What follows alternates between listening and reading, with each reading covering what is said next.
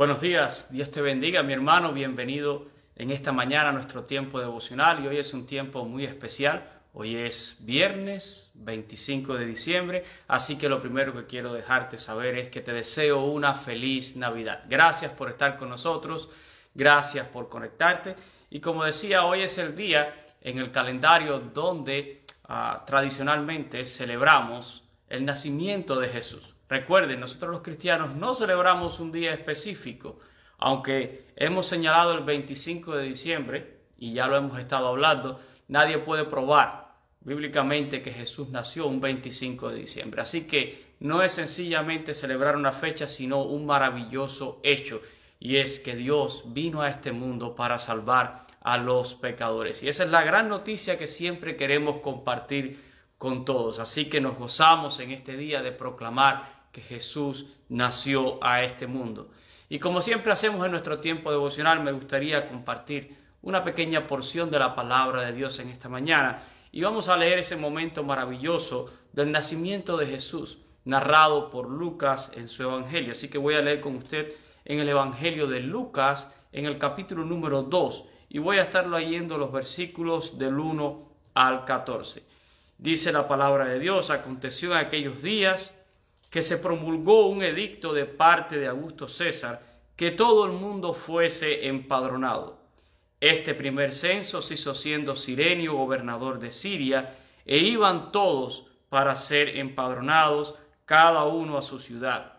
Y subió José de Galilea de la ciudad de Nazaret a Judea, a la ciudad de David que se llama Belén, por cuanto era de la casa y la familia de David, para ser empadronado con María su mujer, desposada con él, la cual estaba encinta.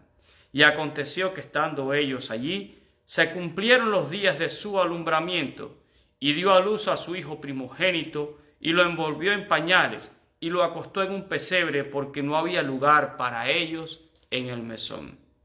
Habían pastores en la misma región que velaban y guardaban las vigilias de la noche sobre su rebaño. Y he aquí se les presentó un ángel del Señor, y la gloria del Señor los rodeó de resplandor, y tuvieron gran temor. Pero el ángel les dijo, no temáis, porque aquí os doy nuevas de gran gozo que serán para todo el pueblo, que os ha nacido hoy en la ciudad de David un Salvador, que es Cristo el Señor. Esto servirá de señal. Hallaréis al niño envuelto en pañales, acostado en un pesebre. Y repentinamente apareció con el ángel una multitud de las huestes celestiales que alababan a Dios y decían, Gloria a Dios en las alturas y en la tierra paz y buena voluntad para con los hombres. Así que este es ese maravilloso momento descrito por Lucas.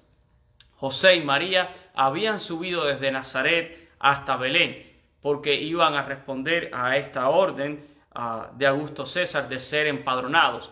Y José, como era descendiente, ¿verdad? Como era de la casa de David, tuvo que subir hasta Belén. Y dice allí Lucas que estando en Belén se cumplieron los días de su alumbramiento y no pudieron encontrar un lugar para ellos allí en el mesón. Por tanto, Jesús nace en un establo rodeado de animales.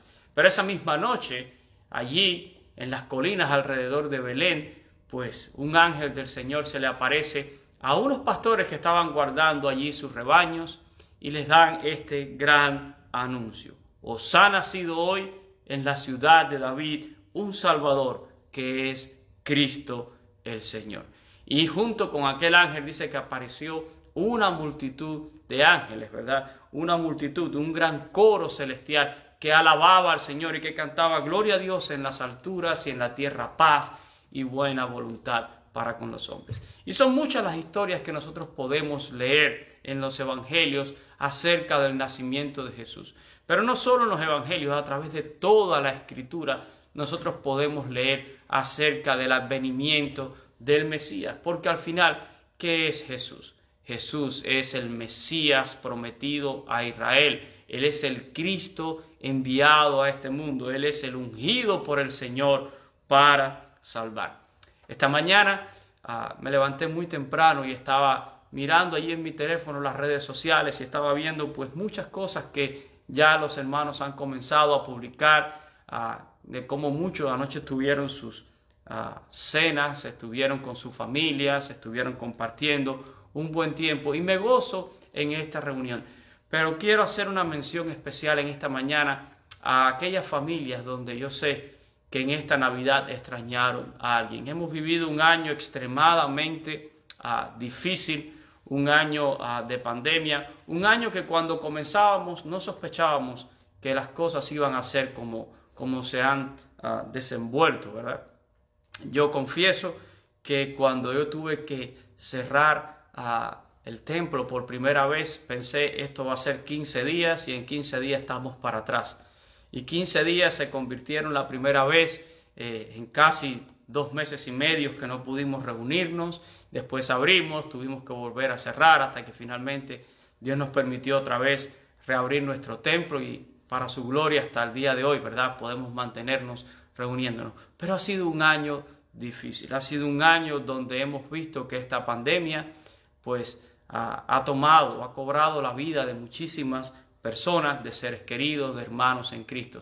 Y estoy seguro que en muchas familias anoche faltaba alguien.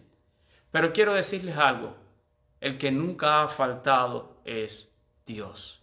Él es Emmanuel, Dios con nosotros. Y aunque algunos de nuestros seres queridos no estaban con nosotros, aunque algunos esta Navidad no pudieron estar para celebrar, pues sabemos, ¿verdad?, que aquellos que han partido con el Señor están directamente en su presencia. Y eso nos da paz, nos da gozo, eso nos da tranquilidad en medio de todo este año que ha sido difícil. No es que la muerte no nos lastime, ¿verdad? La muerte siempre lastima, la separación siempre lastima, pero la esperanza de gloria en Cristo Jesús es lo que nos puede sostener en momentos difíciles, en momentos de angustia, en momentos de dolor. Al final, la escritura dice, ¿verdad? Que todos algún día vamos a partir de este mundo, que así está establecido que todo hombre muera y después de esto el juicio. Y algunos, algunos han muerto, ¿verdad? A través de esta pandemia, otros mueren de otras enfermedades, otros mueren de un accidente, otros mueren porque sencillamente ya son muy mayores de alguna manera vamos a partir de este mundo. Y lo importante es poder estar preparados para ese encuentro eterno. Y si usted es de esas personas que en este año ha perdido a alguien, crea que no somos ajenos a su dolor. Créame que hemos orado para que Dios consuele cada corazón y para que Dios pueda estar presente en cada hogar donde hoy falta un ser querido. Pero Dios nunca nos ha faltado. Emanuel siempre ha estado ahí para todos nosotros. Y quiero que piensen eso. Durante este mes hemos estado compartiendo diferentes temas acerca de la Navidad cada domingo también en nuestros tiempos devocionales. Y hemos hablado de esos títulos, ¿verdad? Y de todo lo que representa Jesucristo humanado, viniendo a este mundo. Este domingo yo estaba diciéndoles a todos acá a cómo era que Juan Nos presentaba a Jesús en su evangelio. Y Juan escribía de una manera más universal. Juan escribía para judíos y para gentiles. Y él hablaba del verbo, ¿verdad? El logos, para que lo pudieran entender, pues todas las personas ah, con una mentalidad ah, griega, ¿verdad? El logos de Dios, la palabra de Dios. Pero logos es algo que encuentra su equivalencia en el hebreo y lo podían entender también los judíos, el Hadabar, ¿verdad? La palabra revelada, la palabra en acción, ¿verdad? El verbo encarnado. Mateo, por su lugar, cuando escribía su evangelio, que era más enfocado en los judíos, él escribe, ¿verdad? Cosas que los judíos podían identificar. Y comienza su evangelio con esa genealogía de Jesús para que entiendan que Jesús es el Mesías enviado a Israel, viene de la familia correcta, trae la descendencia correcta, viene de la tribu correcta. Y muchas veces Mateo escribía allí en su evangelio para que se cumpliese lo dicho por el profeta. Y cita desde Isaías, Miqueas, Jeremías, tantos, ¿verdad?, que hablaron del advenimiento de Cristo Jesús. Y por fin, por fin Jesús llegó en el tiempo de Dios, en el Cairo de Dios. El pueblo tenía una expectativa de la llegada de ese Mesías. Pero la palabra de Dios nos deja saber que el pueblo hebreo, el pueblo del Señor, tenía una expectativa equivocada y ellos estaban esperando a alguien que quizás podía liberarlos del yugo del imperio romano. Por eso Juan escribe, ¿verdad? Allí en su evangelio dice, a los suyos vino y los suyos no les recibieron, no le conocieron. Pero todo aquel que les recibe, dice, le dio potestad de ser hecho hijo de Dios. Y no nacido de carne, sino del Espíritu.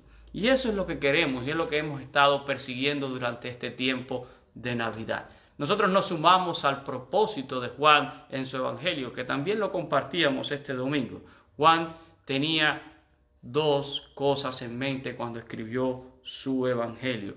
Que todo el mundo pudiera conocer que Cristo o que Jesús es el Cristo, el Hijo de Dios, y que creyendo en Él pudieran tener vida en su nombre. Y nos hemos, ah, yo no voy a decir que me he cansado de decir esto porque no me voy a cansar nunca, ¿verdad? Pero es que no hay otro nombre debajo del cielo, dado a los hombres, en el cual nosotros podamos ser salvos. Así que ese ha sido el objetivo, poder compartir a Cristo en esta Navidad. Y si usted ha podido celebrar con los suyos este año, desle gracias al Señor. Si Dios lo ha guardado y lo ha preservado, desle gracias al Señor. Ore por aquellos que quizás han perdido a alguien.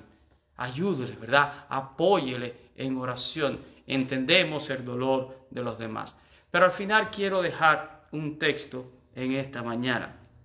Y es algo que dice el apóstol Pablo en su carta a Timoteo. Primera carta del apóstol Pablo a Timoteo, capítulo 1 y versículo 15. Y yo creo que aquí está el verdadero sentido de la Navidad. Sabemos que el sentido es Cristo Jesús, que Él es la única razón de nuestra celebración. Pero miren lo que dice aquí el apóstol Pablo, y este texto usted lo ha leído muchas veces. Pablo dice, palabra fiel y digna de ser recibida por todos Palabra fiel porque es palabra verdadera, porque es palabra de Dios, digna. Todo ser humano debería de dignarse a escuchar este mensaje que es anunciado. ¿Y cuál es esa palabra fiel y digna de la cual habla el apóstol Pablo? Pues él dice que Cristo Jesús vino a este mundo para salvar a los pecadores. Es así de simple. Es una palabra fiel, es una palabra digna. Y eso es lo que queremos que todo el mundo sepa. Cristo Jesús vino a este mundo y vino en la forma de un bebé, nació allí, ¿verdad? En un humilde pesebre en Belén de Judea. Toda esa historia la sabemos, pero Cristo Jesús vino para salvar a los pecadores. No podemos quitar esa parte. Si quitamos esa parte y nos quedamos solo con el niño Jesús allí en el pesebre y los animales y el famoso cuadro plástico y los pastores y después más adelante la visita de los magos, habremos perdido la verdadera esencia de la Navidad. Cristo vino para salvarte a ti, mi hermano, vino también para salvarme a mí. Tú y yo somos pecadores. El propio apóstol Pablo que escribe estas palabras, si usted siguiera leyendo, él dice, ¿verdad? Vino a salvar a los pecadores de los cuales yo soy el primero. ¿Por qué? Porque fui enjuriador, perseguidor de la iglesia. Y yo siempre cuando leo este texto digo, bueno, yo estaría con Pablo dándome de codazos allí en esa fila, ¿verdad? ¿Quién de los dos estaría primero? ¿Quién de los dos es más pecador? Usted y yo somos tan pecadores como el apóstol Pablo. Pero esta es una palabra fiel y digna. Y yo doy gracias a Dios porque un día la pude escuchar y porque un día pude obedecer al Evangelio y porque un día pude saber que Jesús es el Cristo, es el Hijo de Dios que vino a este mundo para salvarme. Y creí en Él y pude entregarle mi vida a Él y pude orar y pude arrepentirme delante de Él de mis pecados. Y pude decirle, Señor, no soy nada delante de ti. Ayúdame, sálvame, te necesito. Y esa es la oración que debería de hacer todo ser humano. Es una palabra fiel y digna de ser recibida por todos. Probablemente haya recibido a esta hora ya muchos regalos. Yo he recibido algunos regalos, cosa que agradezco mucho y no tengo nada en contra de los regalos. He pasado buen tiempo con amigos, con hermanos. He podido disfrutar de deliciosas comidas también en estos días y estoy seguro que usted lo ha hecho. Pero si no conoces a Cristo, a Cristo, habrás perdido la gran parte. Habrás perdido la verdadera razón de la Navidad. ¿Saben?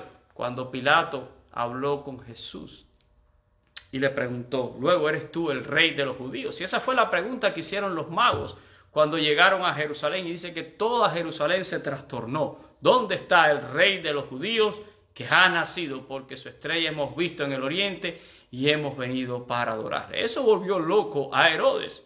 Pero años más tarde, Pilato le hace esta pregunta a Jesús. Cuando Jesús es arrestado y es llevado delante de su presencia, luego eres tú el rey de los judíos. Y Jesús le respondió, yo para esto he nacido. Y para esto he venido al mundo, para dar testimonio a la verdad. Y Pilato le respondió, ¿y qué es la verdad? Como diciendo, tú puedes tener tu verdad y yo tengo la mía. Y eso es triste porque es la respuesta que muchas personas hoy dan al Evangelio. Vivimos en un mundo donde el relativismo impera, donde cada cual dice yo tengo mi propia verdad, tú estás bien con la tuya, yo estoy bien con la mía. Pero la verdad es absoluta y la verdad es Cristo Jesús. Soy el camino, soy la verdad, soy la vida y nadie puede venir al Padre si no es a través de mí. Y él dijo, yo para esto he nacido y para esto he venido al mundo, para dar testimonio a la verdad. La verdad es Jesús. La verdad es que Él vino para salvar a los pecadores. La verdad es que Él murió en una cruz para pagar el precio de nuestros pecados. Y la otra verdad es que si tú no le conoces y si tú no te arrepientes, pues no podrás ser salvo. Solo habrá para tales personas una expectativa de condenación. Pero Cristo Jesús viene para ofrecer una vida, una vida eterna y una vida aún abundante en este mundo, ¿verdad? Una vida con propósitos, una vida llena de la plenitud de la gracia de Dios sobre cada uno de nosotros. Y es mi deseo que en esta Navidad puedas conocer a Jesús. Es mi deseo que cada uno de mis hermanos que ya conocen a Jesús no se rindan, sino que siempre proclamen a Jesús. Donde quiera que usted vaya, donde quiera que usted esté, en el seno de su familia, con sus amigos, en su trabajo, en su escuela, háblele a otros acerca de Cristo Jesús. Él es la razón.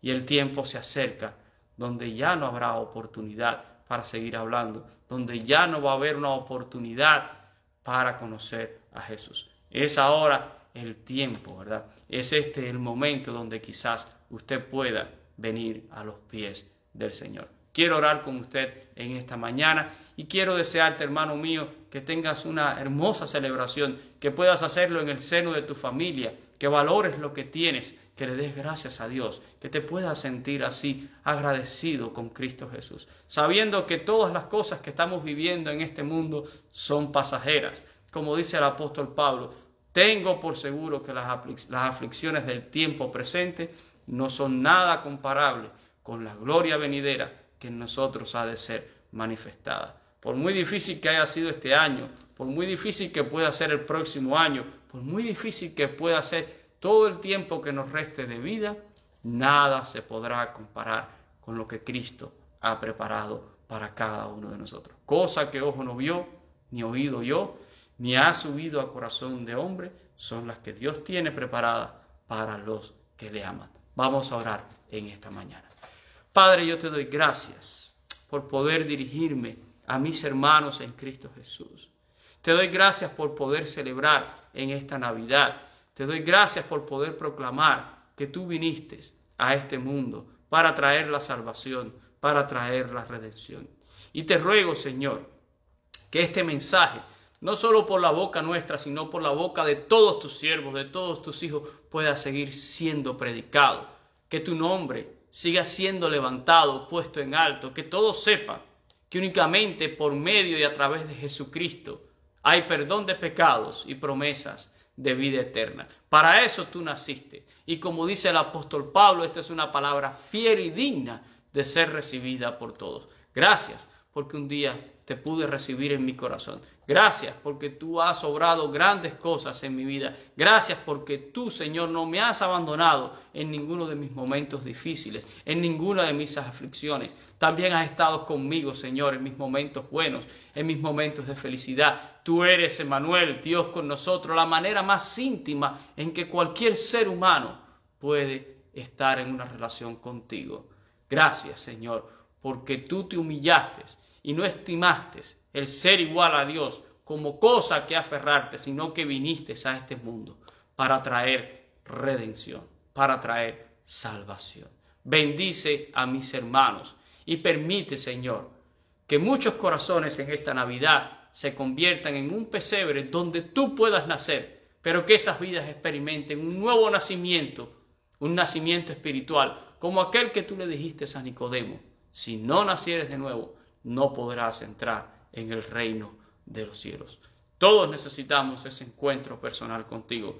Todos debemos venir delante de tu presencia en arrepentimiento. Y todos debemos, Señor, clamar a ti para que tú, Señor, salves nuestra alma, para que tú realmente te conviertas en el Señor de nuestras vidas. Que la paz de Jesucristo pueda llegar, Señor, a todo hogar, a toda vida en este tiempo, Señor. Bendícenos, guárdanos, sé con los enfermos, sé con los necesitados. Manifiéstate, Señor, poderosamente en la vida de tus hijos. Porque nosotros, Señor, creemos que tú estás en control absoluto de este mundo, en control absoluto de nuestras vidas. Que ni por un instante, Señor, tú has abandonado tu gloria. Señor, tú no has abandonado ninguno de tus atributos. Tú sigues siendo Dios y eres el mismo ayer, hoy y por los siglos. En ti creemos, Jesús, y en ti esperamos y aguardamos hasta el día final de nuestra redención. Tú lo has prometido, estaré con vosotros todos los días, aún hasta el fin del mundo. Yo lo creo y Señor, por eso espero en ti. Bendice a mis hermanos grandemente en esta mañana. Te lo pido todo en el poderoso nombre de nuestro Señor y de nuestro Salvador, Cristo Jesús. Amén y amén. Gracias, mis hermanos. Gracias a todas las personas que gentilmente se conectan, a todos aquellos que comparten. Espero que usted haya podido pasar una feliz Navidad, que haya tenido, como le dije, un buen tiempo con su familia, que hoy tenga un buen tiempo con su familia, pero sobre todas las cosas, que la paz de Jesucristo siempre pueda estar en su vida y en su corazón. Dios les bendiga a todos. Estaremos de vuelta, ¿verdad? Este fin de semana estaremos compartiendo y vamos a comenzar una nueva serie que se llama Héroes de la Fe. No te la puedes perder. Te estoy invitando a que seas parte de esta nueva aventura explorando la palabra de Dios. Dios te bendiga grandemente en este día. Amén.